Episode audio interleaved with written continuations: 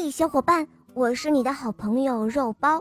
今天要讲的故事啊，叫做《蓝精灵之魔法师的绿迷宫》上集。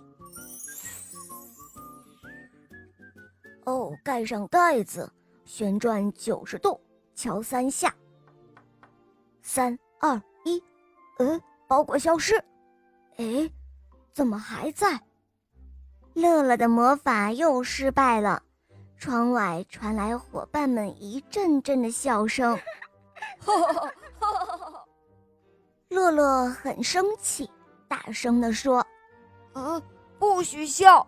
这个魔法可是麦尔乔大师发明的，他是世界上最有名的魔法师啊！”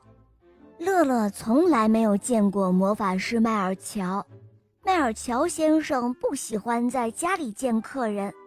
他在房子的周围建造了一个巨大的迷宫，不想让别人找到他。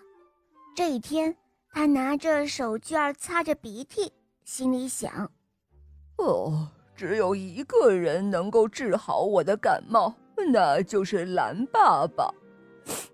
呃，这感冒好难受啊。”于是，麦尔乔马上给蓝爸爸写了一封信。让鸽子给捎去。蓝爸爸看完鸽子送来的信，他说：“哦，迈尔乔病了，他请我去给他看病。”乐乐听到了，他惊讶地问：“哦，我的天哪！您认识迈尔乔大师？哦，带我一同去吧，好吗？”可是蓝爸爸没有理乐乐。蓝爸爸一个人走了。不一会儿，乐乐也跟着去了。哦，蓝爸爸不带我去，但是我必须去。